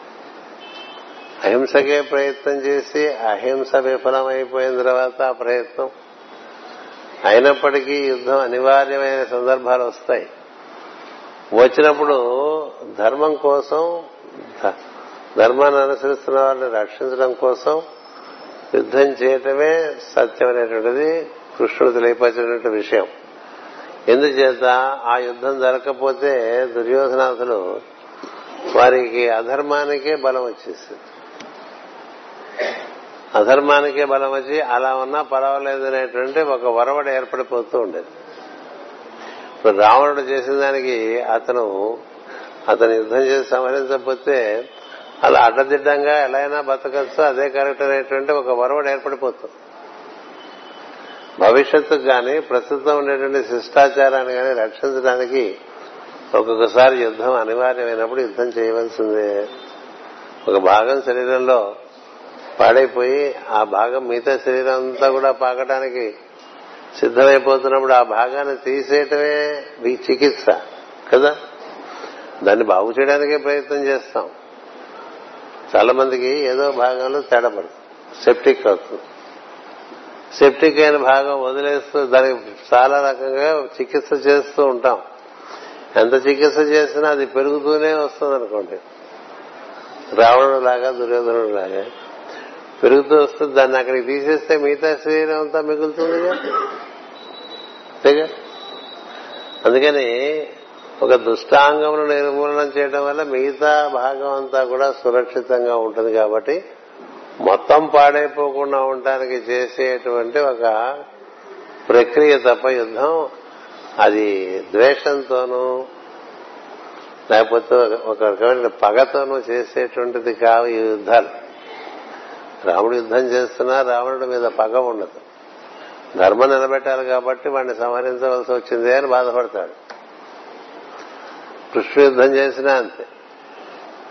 వారు యుద్ధం చేస్తుంటే ఏం చేస్తారంటే వీరు తెలియక ఇట్లా యుద్ధం చేస్తున్నారు. చెప్పినా వింటలేదు. అలానే ఊరుకుందామంటే వారి వల్ల మిగతా సమాజం అంతా కూడా పాడైపోతుంది అంచేత ఎవరి వలన మిగతా సమాజానికి కూడా చెడు కలుగుతుందో వారు మాట వినకపోతే వారిని నిర్జించాలి. వారిని నిర్జించినప్పుడు అది యుద్ధంగా పరిణమించినప్పుడు యుద్ధం చేసి దానికి అక్కడ పరిష్కరిస్తే తప్ప మిగతా సమాజానికి సరి అయినటువంటి సందేశం ఉండదు. అది ఎంతో బాధ్యతతో పెద్దలు నిర్వర్తించేటువంటి విషయం. అంచేత ఆ సందర్భాలు కూడా ఒకదాంతో ఒకటి పోల్చగలిగినవి కాదు. మహాత్మా గాంధీ బుద్ధుడు కృష్ణుడు రాముడు ఆ సందర్భాలు వేరు ఈ సందర్భాలు వేరు. అశ్వయ గురు పరంపర నమస్కారాల్లో సనత్ సుజాతాయ మహ అని సనక సనందాలలో ఒకరిని విస్మరించడానికి ప్రత్యేక కారణం ఉందా? విస్మరించడం ఏం లేదు. మనమే సనసుజాతులం మనం సనసుజాతులం మనకి మూ- మనకి ఇంకా మూడు స్థితులు ఉన్నాయి. మనిషి నాలుగు వ్యూహాల్లో ఉంటాడండి. చిత్తంలో ఉంటాడు. మనమంతా చిత్తంలో ఉంటాం అది మన తిప్పుతూ ఉంటుంది. కదా చిత్త వృత్తులు అది కాక మనలో బుద్ధిలోకం ఒకటి ఉంది. దాన్ని సనత్ కుమారుడు అంటాం. ఆత్మలోకం ఉంది. దాన్ని సనకుడు అంటాం. ఆ, సనందనుడు అంటాం. పరమాత్మ లోకం ఉంది దాన్ని సనాతనుడు అంటారు. ఇట్లా నాలుగు మనలో దైవం మనలో జీవుని యొక్క స్థితి మనలో బుద్ధిలోకం మనలో చిత్తము మనసు నుంచి పనిచేసేటువంటి ప్రజ్ఞ. ఇట్లా నాలుగుగా మనలో ఉన్నాం. ఈ నాలుగు వాళ్ళ మనమే సనసుజాతులం అయి ఉండటం చేత మిగతా ముగ్గురిని బుద్ధిని ఆత్మని పరమాత్మని మనం మనలోకి ఆవాహనం చేస్తూ ఉంటాం. మళ్ళీ మళ్ళీ మనం ఆహా ఆవాహన చేసుకోవాల్సింది లేదు ఉన్నాగా. అందుకని సనసుజాత ఆయన మహాన్ అన్నారు. నాలుగు వ్యూహాలు ఉన్నాయి సృష్టిలో. అది ఆ నాలుగు వ్యూహాలకి ఒకటేమో ఉండటం రెండు ఎరుక కలిగి ఉండటం మూడోది అది కార్యరూపం దాల్చడం నాలుగు ఇదిగా ఏర్పడటం. నాలుగు వేదాలని చెప్తూ ఉంటాం నాలుగు యుగాలని చెప్తూ ఉంటాం నాలుగు వర్ణాలని చెప్తూ ఉంటాం. అంచేత ఈ నాలుగు నాలుగుగా మొత్తం సృష్టి వ్యూహం ఉంది. అందులో మూడు వ్యూహాలు మనకి మించి ఉన్నాయి. త్రిపాదశ అమృతం దివి అంటూ ఉంటాం. అది అమృతత్వం కలిగినవి దివ్యమైనటువంటివి. మనము ఆ మూడిట్లోకి మనం వ్యాప్తి చెందాలి. మనం నాలుగో వాళ్ళం. అందుకో నాలుగో స్థితిలో ఉండే సనస్సు జాతుని మనం మళ్ళీ ప్రభావం సనస్సు జాతులుగా ఉండేటువంటి మనం మిగతా మూడు భాగాలు మనలో పిలుచుకుంటూ ఉంటాం. సనత్ కుమారుడు అంటే బుద్ధిలోకం. ఆ పైన సనందనుడు అది ఆత్మలోకం. ఆ పైన సనకుడు అది పరమాత్మలోకం. ఇట్లా నాలుగు లోకాల వాళ్ళు కలిస్తే పూర్ణమైనటువంటి చతుర్ముఖ చతుర్వ్యూహములతో కూడినటువంటి దైవ స్వరూపంగా మనకి మనం దర్శనమిస్తాం. అందుకని మనలో ఉండే మిగతా మూడింటిని మనం పూరించుకోవటం కోసం ఆ ముగ్గురిని మనం ఆవాహన చేస్తూ ఉంటాం. మాస్టర్ పరీక్షిత్ మహారాజ్ తర్వాత జనమేయుడు జనమేయుడి తర్వాత రాజ్యాన్ని ఎవరు పరిపాలించారు? నాకు తెలియదు జనమే చేయడం వరకే నాకు తెలుసు. ఆ తర్వాత ఎవరు పరిపాలించారో ఉంటుంది కథలో. నాకు తెలియదు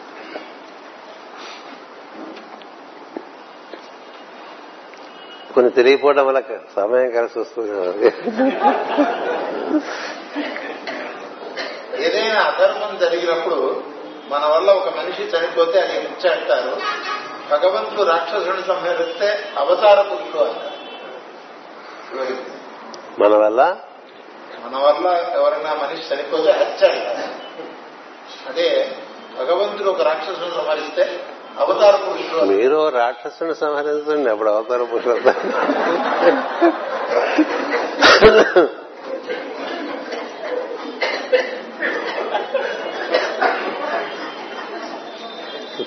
ఒక లోక ఒక లోక కంటకుడిని సంహరించడం వల్ల మీరు లోకానికి ఉపకారం చేసిన వాళ్ళు అవుతారు. కదా? మీలాంటి వాడిని ఇంకోటి చంపేస్తే ఏమొస్తుంది? ఇంకోళ్ళ కష్టం వస్తుంది వల్ల కదా సుఖం రాదు కదా. అందుకని మనం అలా చంపకూడదు అని చెప్పారు. తోటి మనిషిని చంపకూడదు అన్నారు. ఎందుకని?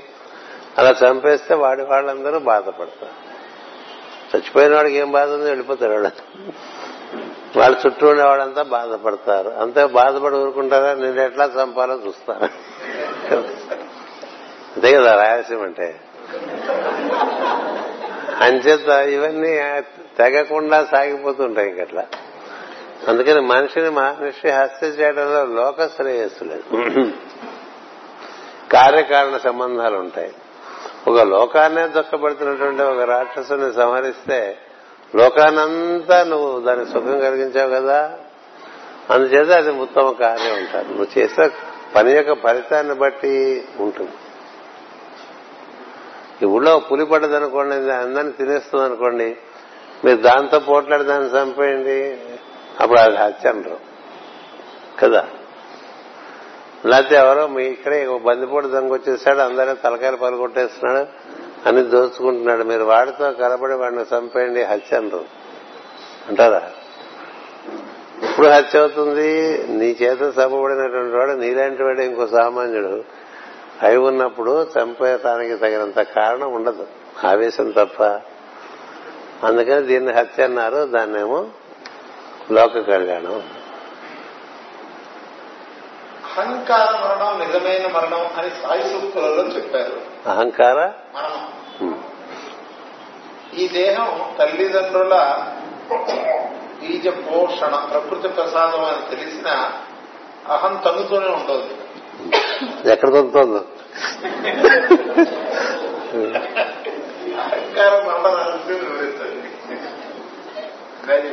అహంకార మరణ రహస్యం ఈ బాగా ఇందాక చెప్పిందే. నీ మూలమైన వాడితో నువ్వు బాగా ముడి వేసుకుని అసలు అతడే ఉన్నాడు మనం లేడు అనేటువంటి జ్ఞానం కలిగేంత వరకు అహంకారం ఉంటుంది. అందుకనే ఈ ధ్యానం ద్వారా మనకి సత్కార్యముల ద్వారా అహంకారాన్ని తగ్గించుకునే విధానం ఇచ్చారు. అది చాలా క్రమంగా జరుగుతుంది. భగవంతునితో ఐక్యం చెందేంత వరకు అహంకారం ఉంటుంది. అయితే అహంకారానికి మూడు రకాలు ఉంటాయి. సాత్విక అహంకారం రాజసిక అహంకారం తామసిక అహంకారం. నీ అహంకారం సాత్విక అహంకారం అయితే దానివల్ల ఎవరికి ఇబ్బంది ఉండదు. అది రాజసిక తామసిక అహంకారాలు అయితే ఇబ్బంది వస్తుంది. ఇంకోళ్ళకి ఇబ్బంది కలిగితే ఆ ఇబ్బంది మళ్ళీ నీకు వస్తూ ఉంటుంది. అదే రామాయణంలో కథ విభీషణుడు సాత్విక అహంకారం రావణుడు రాజసిక అహంకారం కుంభకర్ణుడు తామసిక అహంకారం. అందుకని తామసిక రాజసిక అహంకారాలకి మృత్యు వచ్చింది. సాత్విక అహంకారానికి ఉద్ధారణ వచ్చింది. సాత్విక అహంకారం మనలో బాగా పెరగాలంటే సత్వగుణములని ఇరవై ఆరు ఉన్నాయి. భగవద్గీతలో చెప్తారు. దైవీ సంపత్తి విభాగ యోగం అని దైవాసుల సంపత్తి విభాగ యోగం. అందులో సత్వగుణ లక్షణాలు చెప్తారు. ఆ లక్షణాలు మనం బాగా అభ్యాసం చేస్తూ ఉంటే ఆ గుణాలని మనలో సాత్వికమైనటువంటి అహంకారం పెరుగుతుంది. దానివల్ల చిక్కు తక్కువ. సాత్విక అహంకారం క్రమంగా కరిగిపోయే అవకాశం ఉంది దైవస్మరణలో. మిగతా రెండు అహంకారాలు కరిగిపోవు. అందుకని సాత్వికమైనటువంటి గుణములన్నీ నేర్చుకోమని చెప్తా. ఆ సాత్విక గుణములు భగవద్గీత ఒకసారి తెరిచి చూసుకోండి. ఇరవై ఆరు గుణాలు చెప్తాడు పరమాత్మ. దైవ దైవాసన సంపత్తి విభాగంలో సత్వగుణం అంటే ఎట్లా ఉంటుందో చెప్పు. అవి వీళ్ళనంత ఆచరణలో పెట్టుకుంటూ ఉంటే అహంకారం సాత్విక అహంకారం అవుతుంది. ఆ సాత్విక అహంకారం వల్ల సుఖం ఉంటుంది. సుఖం ఉంటుంది. మన వల్ల ఇతరులకి ఇబ్బందులు ఉండవు. అంతవరకు పెట్టుకోండి. అంతకు మించి అహంకారాన్ని తీసేయడానికి చాలా విశ్వామిత్రుడికే చాలా సమయం పట్టింది. చెట్ట చివరి మెట్టు అహంకార నిర్మూలనం. అంచేత అహంకారం నిర్మూలించబడినప్పుడు పూర్తిగా ఇంకా నువ్వే ఉండవు. అది సంపూర్ణ మరణము అంటారు దాన్ని. దాన్ని మహాపర నిర్వాణ అంటాడు బుద్ధుడు. దాన్ని నిర్వికల్ప సమాధి అంటుంది యోగం. పేర్లేం పెట్టుకున్నా నువ్వు లేని స్థితి నీకు కలగాలంటే నువ్వు ఎందులోంచి వచ్చావో అందులోకి నువ్వు ఒక తన్మయత్వ మార్గంలో ఇమిడిపోగలగాలి కరిగిపోగలగాలి అలా జరగటానికి ముందు మనము ఇతరమైనటువంటి అహంకారాల్లోంచి సాత్విక అహంకారాలకు ప్రవేశించాలి. అప్పుడే అది వీలుపడుతుంది. ఎవరు బాబు అది? ఏదో పెద్ద ఆవిడ సైలెన్స్ సౌండ్ తెలియదు దేవతార్చన అంటే ఏంటి? దేవతార్చన అంటే ఏంటి? మనసు చంచలం కాకుండా ఉండాలంటే ఏంటి అయితే వస్తుంది. దేవతార్చన చేసినప్పుడు కూడా మనసు చంచలం కాకుండా ఉండే పరిస్థితి వస్తుంది. దేవతార్చన అది బాగాలేదా బాగుంది. అది మరి ఏం చేస్తాం? భక్తి. అందుచేత దేవతార్చన జరుగుతూ ఉంటే మనసు చంచలత్వం తగ్గుతూ వస్తుంది గుర్తుపెట్టుకో. దేవతార్చన వల్ల మనకున్నటువంటి ఇంద్రియములు మనస్సు మనం ఎవరిని అర్చన చేస్తున్నాం వాటి మీద లగ్నం అయ్యే అవకాశం పెరుగుతూ ఉంటుంది. అక్కడ ఇక్కడ తిరగకుండా అక్కడ చేరుతూ ఉంటుంది. అందుకని అర్చన ద్వారా కూడా మనసు అచంచలమైన స్థితిలోకి రావచ్చు. అప్పుడు భక్తి చక్కగా మనకు అనుభూతి కలుగుతుంది అర్చనలో. అటు ఇటు పోకుండా మనసుని ఒక మన నీలోనే ఒక కేంద్రం మనందు నిశ్చలంగా ఉంచి అటు ఇటు పోతుంటే తెచ్చిపెట్టుకోవడం అనేది ధ్యానం అంట. అది ఆరాధన చెప్పారు ధ్యానం. ధ్యానంకి చక్కగా ఉపకరించేది అర్చన దేవతార్చన ఎందుకంటే దేవతార్చనలో నీ పంచేంద్రియాలకు సహకారం ఉంటుంది నీ కర్మేంద్రియాలకు సహకారం ఉంటుంది. అంటే కన్నుతో అందమైన ప్రతిభను చూస్తూ ఉంటావు అది కూడా నవ్వుతున్న బొమ్మ పెట్టుకుంటే నవ్వుతో మనం పలకరిస్తున్నట్టుగా ఉంటుంది కదా? అలాగే చెవులతో స్తోత్రాలు చేసి వింటూ ఉంటాం. చెవులు బిజీగా ఉంటాయి కన్నులు బిజీగా ఉంటాయి. ఇది అర్చామూర్తి అలా. అలాగే అక్కడ మనకి వెలిగించినటువంటి అగరవత్తులు కూడా మనం ఈ వాసన చూసే ఇంద్రియాన్ని కూడా అక్కడే ఉంచుతుంది. స్పర్శ చక్కని పువ్వులు అది దేవుడికి పెడుతూ ఒక్కొక్క నామం చదువుకుంటూ ఉండటం వల్ల స్పర్శ కూడా అక్కడే కేంద్రీకృతం అవుతుంది. కదా? అందుకని వాసన రుచి అంటారా?